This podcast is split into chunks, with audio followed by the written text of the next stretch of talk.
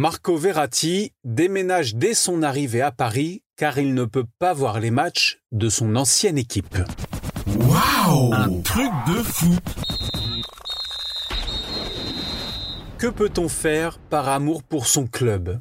Les supporters beaucoup de choses, mais les joueurs ne sont pas en reste, à l'image de Marco Verratti.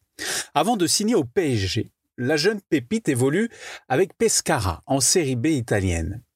À son arrivée dans la capitale en 2012, Verratti s'installe dans un premier appartement parisien. Mais il n'y reste pas longtemps, juste quelques mois. La raison? Un problème d'antenne de télévision avec le syndic de son immeuble, comme il le raconte au magazine SoFoot en 2017.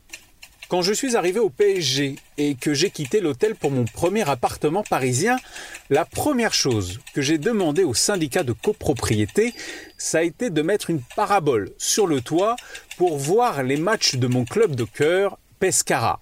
Il n'y avait pas de problème. Mais une fois le bail signé, on est venu me voir pour me dire que ce n'était plus possible. Du coup, bah, j'ai foutu la parabole sur mon balcon c'était assez moche et plutôt débile de ma part. J'ai dit déchirez le contrat, vous vous êtes moqué de moi. J'ai fini par déménager là où on acceptait ma parabole. Marco Verratti est ce qu'on appelle un vrai passionné.